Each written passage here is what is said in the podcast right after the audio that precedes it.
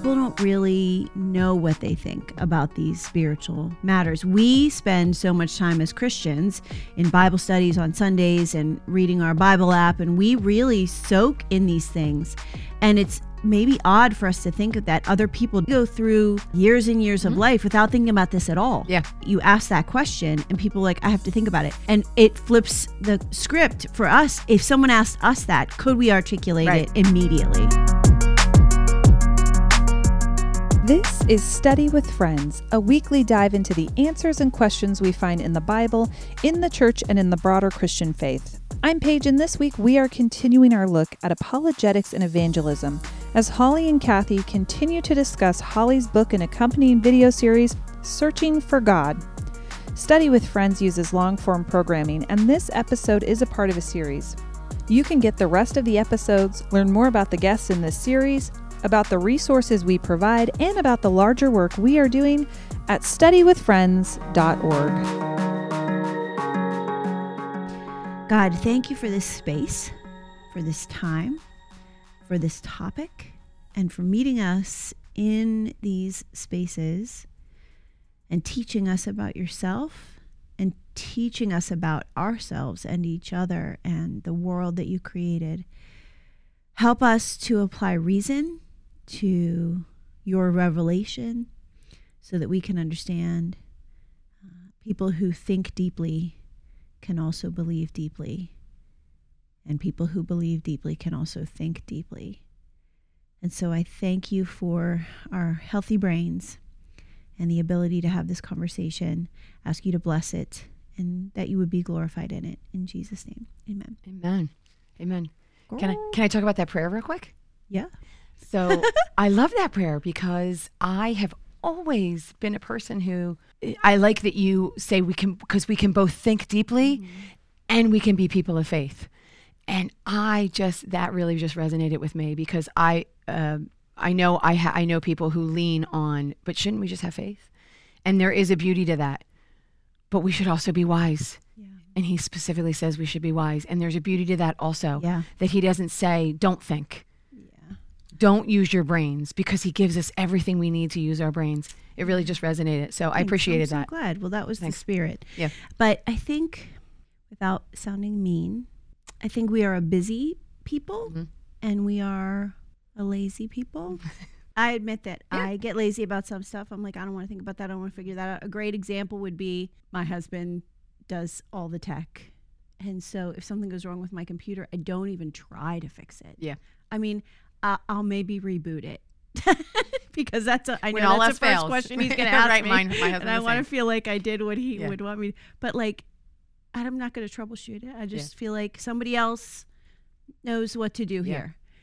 And I think that creeps into church. Yeah. Because I think when we have a pastor or good friends that seem to have examined this properly, Mhm. we're just going to take their word for it. Yeah. And there's something to be said for that at the beginning of of your faith journey. But the Bible itself says, be prepared to give a reason for the hope that is in you. And that means we have to understand deeply enough that we can articulate Mhm. so that when someone asks, we can say, This is what I believe. This is why I believe it. And one thing I say to people all the time is, You don't have to know everything. Maybe just know a few good books that you could pass along. Yeah. Books that you've read that really were meaningful to you. And say, I'd love to talk to you about this book. Here's a book I really loved about this. Let me get you a copy and let's meet at Mhm. Starbucks and Yeah. talk about it. You don't have to have all the answers, but God wants to be sought after. You know, like when we're young women, don't we want to be pursued? Mhm. right? Yeah. And and God, there's something in, there's something intimate in in and honoring about the pursuit. Yeah. That we should find him worthy enough of our time and attention beyond Sunday morning, beyond receiving somebody else's certainty that we would dig in and find our own. Yeah. And and I know not everybody is bent that way. Like some people aren't naturally curious. Mhm. They're like whatever. This sounds good. Yeah. Right? But that leads to shallow faith and shallow theology. And then when when the storm comes, you're in trouble. Yeah. So I'm glad that resounded with you, but I, but I really believe in that. And Well, I'm a broken record too Obviously. because I, I always say here in the United States we have a responsibility because we have so much. And in following up with that, I, it just made me think of when Jesus talks to his disciples. Right, he talks to them in short little tidbits. Right, he doesn't give them everything at once. And then we, there we find Peter mm-hmm. right at the end, mm-hmm. and Peter is brilliantly giving tidbits to other people. Right, so in the way in which he does it, we can feel freedom to do that that way as well right we don't need to come in and write a book about apologetics we can come in and just get some drippings Yep. in what he says and grow more and more in that and then not be content in that because of what we have Yeah. The example of Paul is applicable here too because Paul meets people where they are. Mm-hmm. And so I, I think I've said this in, in past recordings. A really great tactic, if you're nervous about sharing your faith or some of the principles that we're talking about, is just to ask really good questions um, and figure out where that person is and figure out what they believe. Like you, before we mic'd up, you were saying something about that. I uh, like to read people. I say that's part of my profession. I'm a fitness instructor. And so I look at the class and I say, ooh, they're lacking in this area. So I make it either more difficult or easier, depending on what I say. And so I find myself that I, I try and read people. And when I read people, then I try and know what they're thinking. And so a lot of it, I think to myself, oh, I know exactly what they're thinking. And so unfortunately, only a day ago, I thought to myself, why would I just think about what they're thinking instead of just asking them what they're actually thinking. So for fe- people that I'm very comfortable with and that I, I think I have a sense of relationship with, um, we trust each other, I reached out and I asked them. And I said, if since I know that you don't believe that Jesus was a savior and you're not a follower of Christ, what is it that prevents you from that? And what is it that you do think? And um, sadly, uh, I, I lead it to myself because I probably should have reached out earlier, but I didn't get any responses back. And so a couple of the responses that I did get back were, I have to think on it and I will get back to you. Mm-hmm. And so I want to give them that space and, you know, be able to have a conversation or mm-hmm. just be able to listen and to mm-hmm. understand them more, right? Just resonate with what they send me, read it, and then I have an understanding where they do fall and maybe why. And so I just wanted to really deal with real people that I knew that didn't So fall into that category. This is so interesting because you did a real life replication of what happens at the beginning of this video series, which is these what we call man on the street Yeah. interviews. And man on the street interviews are interesting because it's two strangers talking to each other. Yeah. And I think sometimes there's a safety Mhm. in talking to a stranger because you don't care what they think of you. But what what was interesting if you watch those is people don't really know what they think about these spiritual matters. We spend so much time as Christians in Bible studies on Sundays and reading our Bible app, and we really soak in these things. And it's maybe odd for us to think that other people don't really care. Like they go through years and years of mm-hmm. life without thinking about this at all. Yeah. Um, and so it's interesting to me that you ask that question and people are like, I have to think about it. And it flips the script for us. If someone asked us that, could we articulate Right. it immediately? Because that's an opportunity we wouldn't want to let go by. Yep. So I, that, I was just interested in, in, in sort of building some foundation around that. Um, so last time we covered a lot of ground, uh, last several episodes. We're working with the book Searching for God. It's on our website, and uh, it is a workbook that goes with a video series. And um, the purpose is to help people really just understand some of the major competing ideas uh, with Christianity. The major ideas that we cover in the book are naturalism, relativism, and pluralism. That's where we spend most of our time. Um, and just getting a sense of that. And um, it covers a lot of what we will bump into in competing ideas in the U.S., uh, ideas that compete with Christianity. And we talked about relativism. We talked a lot about naturalism. Um, so go back to those episodes if you missed them. Um, I also wrote some very short blogs because I thought if you feel like you're not ready to do the whole video and um, workbook thing, these blogs are like, here's a quick bite on what this means. So hopefully those will be helpful also. The one last bit that I want to make sure that we talk about with respect to relativism. So we talked about relativism being sort of the idea that there is no absolute truth, that um, your experience is true for you and my experience is true for me, and that um, there isn't really anything that's true for everybody. Rather, we all have preferences and we have to respect each other's preferences. And um, that is obviously a super slippery slope. It's obvious to me. Yeah. Um, and I think it's obvious as soon as you start poking at it, but it's pretty popular. Um, in fact, it's worked its way in because people say, I'm so glad you spoke your truth.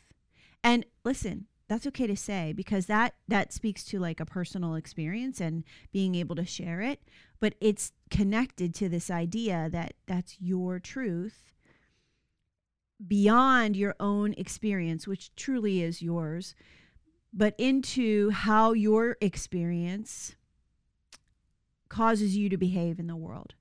And that really there's no wrong there.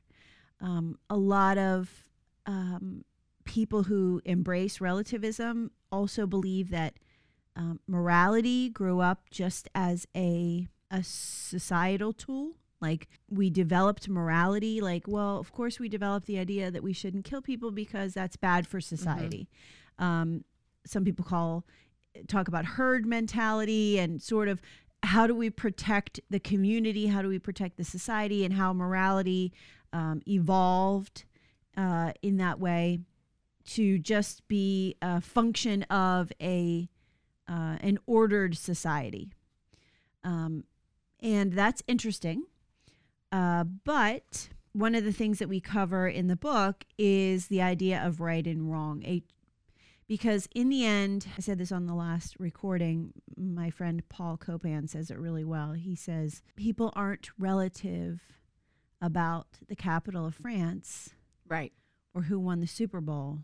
They're only relativists when it comes to morality. And if you examine that, it can feel like, and I think it truly is, the um, issue of not wanting to give up self. I want to make my Yeah. own choices. I don't want to be governed by something outside of myself. Do you think that there's truth there? Tell me your thoughts on what, Well, what I've laid down so far. I appreciate it. I want to I want to poke at a couple of things, and so I really getting your thoughts on this because I want to poke at the idea of and, and quoting C.S. Lewis because I just love him and I know you love him. Uh, in his book, I believe it's Mere Christianity. In the very beginning, he pokes at how we've changed definitions of everything, mm-hmm. and one of the definitions that you said was truth. Mm-hmm. That's your truth. That's my truth. Mm-hmm. That negates the idea of the definition of truth. And so, as Christians, do we poke at that word because someone we speak to says, That's my truth? But it's not your truth, it's your perspective Experience. And your experience mm-hmm. on what you believe is mm-hmm. true. Mm-hmm. And so, as we talked about a few times, if it's not true for a single mom in Afghanistan, then it's it's not true in general. So, and yet Jesus' truth, God's truth, is truth all across the board, whether I like it or not. And some of the things I don't like. Some of the things make me cringe, make it painful, make me look at it and say, why would God do that? Because God created truth and God is truth. And so, just curious as your thought, do we poke at that word? Let me back up a second. my truth. Because Yep. the, the thing that you said about if it's not true for a single mom in Afghanistan, for me, that's about people who pull biblical truths Yeah. out, and that's a that's competing with the um, prosperity gospel. Okay, And got it. so Yep. I t- I say that if it's a biblical truth, Yeah. it has to be true for all people in all Yeah. spaces, in all experiential concerns. Mm-hmm. So if I say if you pray hard enough, the Lord will fill your bank account. yeah, not true. If that's not true for someone in a third world country, then it can't be true for us. Yeah. God's truth doesn't change based on where we got plopped on the planet. Mm-hmm. Okay, so that I just wanted to clarify that Yep. because we're talking about truth, and I want to I want to lay out the different kinds of truths that we we work in. So that's to me about biblical truth. How do I extract truth from God's word? What we're talking about also here is the what uh, a lot of people call absolute truth. Um, and we talked uh, in previous episodes about how when you work with apologetics and you talk to people about their faith, you have to start from outside the Bible because they don't believe in the Bible Right. yet. So we'll get to biblical truths, hopefully, in conversations with these friends eventually. But you got to start outside. And so, uh, remember, we talked about, you know, creation and, um, you know, everything that began had a cause, then things that are really not specifically scripture verses that I'm saying to somebody. Although, of course, it in Right, the I know, beginning, God right. created. Okay, so but but we don't use that. We use something outside of the Bible. Yeah. So so that we can lead them back into God's truth, which is the Bible. And so absolute truth versus relative truth being there is something that governs all of us versus the Bible governs Christians only. So absolute truth being there are some things that we all abide by Yeah. and relative truth being well that's your belief system i don't share that belief system so Mhm. it doesn't apply to me okay so that's just a little clarification i think you're asking me do i go after the word truth itself Yeah. i often prefer to go straight into right and wrong Mm-hmm. because I think it's a really wide open gate. And I think truth, the word truth, has become a little inflammatory. Mm. And so people get their back up. But there's so much, if you watch the news even one day, there's a springboard for conversation about right and wrong. Yeah. And so to me, that's an easier entry point. Okay. Um, and people are still going to push back and say what's right for you isn't right for me.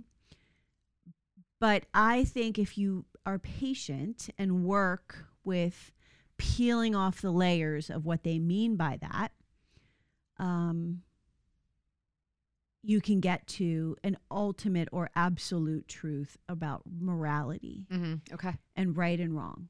Um, even if you have to go crazy, like um, the summer of George Floyd, we, I, I could not wait to get down here and do recordings because I was like, Christians, we have an opening. Social justice is an opening. Let's have intelligent conversations Mhm. about right and wrong because right and wrong conversations lead us to God, period. Yeah. They just do. So let's get into this cultural conversation. The problem is, you know, some people, because that was a politicized experience, people fell on both sides and they didn't want to give up their perspective from a political standpoint. But what you can do is just set that aside and say, do you believe that it's wrong for a person to just because they enjoy it take another person's life or hurt or willfully hurt another person? Diehard relativists will say it's only societally wrong. There's nothing fundamentally wrong about it. Um, so that's hard. Um, but another one that I used, we had um, fish in our tank, and um, they want they would get pregnant because there were boy and girl fish, and my husband got this like nursery where like the fish come out, the baby fish come out and are and drop into a place where the mom can't eat them because the mom ends up eating them or the other fish end up eating them. So I would use that and be like, is it okay for us to cut up our babies and Right. eat them? Like Extreme. it's extreme, but other species do it. Right. Right. So what makes us different? Yeah. And then you have a place where you can say, what does make us different? Do we have a soul? Do we have a conscience? Where did that come from? Why is it wrong for us to cut up our babies and eat them if we agree that it's wrong? Yeah. And so it takes time to figure out the person's belief system. Mm-hmm. Sometimes it takes time for them to figure out their belief Yeah. system. But you usually can get to a point where you can agree on something that's just fundamentally wrong, that everyone would agree we shouldn't do that. Mm-hmm. And like I said, if you have to go nuts, go nuts. Talk about, I mean, and the truth, the sad part is there are parts of the world like where euthanizing children is actually, you know, I mean, we've heard horror stories Yeah. that come out of China that they want their male heir and they're Mhm. only permitted one heir. And so they do Right. sad things to young girls. So is that wrong? Or is it societally acceptable? Like every other conversation that we're talking about from this book, it takes patience. Yeah. And it takes real listening and not scoffing and being like, Are you serious? You think it's okay for someone to kill somebody else? Mm-hmm. And it's just a societal standard? Like, you can't scoff because you have to really hear it. So for me, right and wrong is an easier way than the word truth Okay.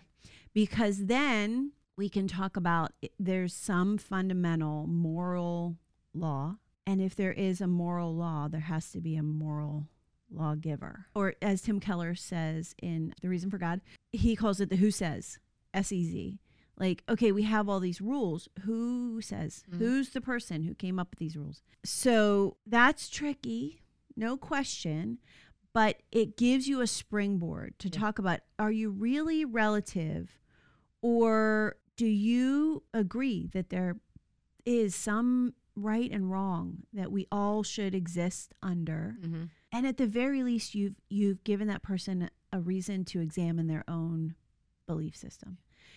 Like i said about naturalism not a lot of us are going to come across a person who really is a wholehearted relativist who can really defend it. People take sound bites and they say your truth my truth. Um, w- you know we we all just function with our own experience. I identify myself. Nobody else identifies me. I decide who i am. Um, we'll run a, we'll run into those things but if if you take the time and patiently go underneath that belief god may open a door. And I appreciate because this is then good for both the listener and the speaker, right? Because somebody who is, say, somebody like myself who would have these conversations with people, it causes me to listen, right? To understand what they're saying and then to go back and see, is that true or isn't that true? Why isn't that true? Why would God say these things? And so it causes me to go back into my studies to understand what God really says about that. Mm. And so the hope then of course is that it would strengthen our faith as well, right? So as much as we're trying to quote unquote convert someone, which I know that's not what we're trying to do, but we're trying to speak to somebody about who God is and then therefore who Jesus is, then that will strengthen our faith Yeah. and our foundation in who God is. Yeah. So that's a good thing as well. Yeah, I because mean- you're talking about time. What you're talking about is not a singular conversation. right It's a multi-layer, right? Several time conversation, Mm-hmm. Several which means you need to know these pre- people and right, you need to be in a trust-filling relationship with these people. So it definitely looks different than sitting at a kitchen table and having arguments at the table about what's right and what's wrong, right? Because Mm-hmm. Yeah. we can do that all day long. That's easy. I think one of the things that Christians have a little bit gotten, some Christians have a little bit gotten wrong, is that we understand that fellowship with other Christians is so important. Mm-hmm. And we forget that fellowship with non believers is the Great Commission. Yeah. And so we find ourselves in these bubbles. And what you're talking about is really inviting non believers into a very intimate relationship with us. And we have to keep our faith strong so we aren't swayed Mm-hmm. by their beliefs. And the way to do that is prayer and and careful examination of our faith and asking people who are wise and going to your pastor, going to a friend who has, you know, some foundational knowledge, reading books like God honors that. He honors that you're digging and you're seeking and it does strengthen your faith. Strengthen mine. Yeah. Strengthen mine.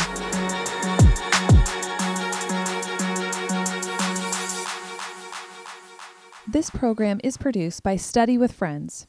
Learn more about us at studywithfriends.org and sign up there for email devotionals or download our Bible studies for free. If you are blessed by our work, please consider supporting our ministry with a donation. We believe in the local church. Please find a congregation where you can plug in and experience all aspects of the Christian life. Thanks for listening. We'll see you next time when we study with friends.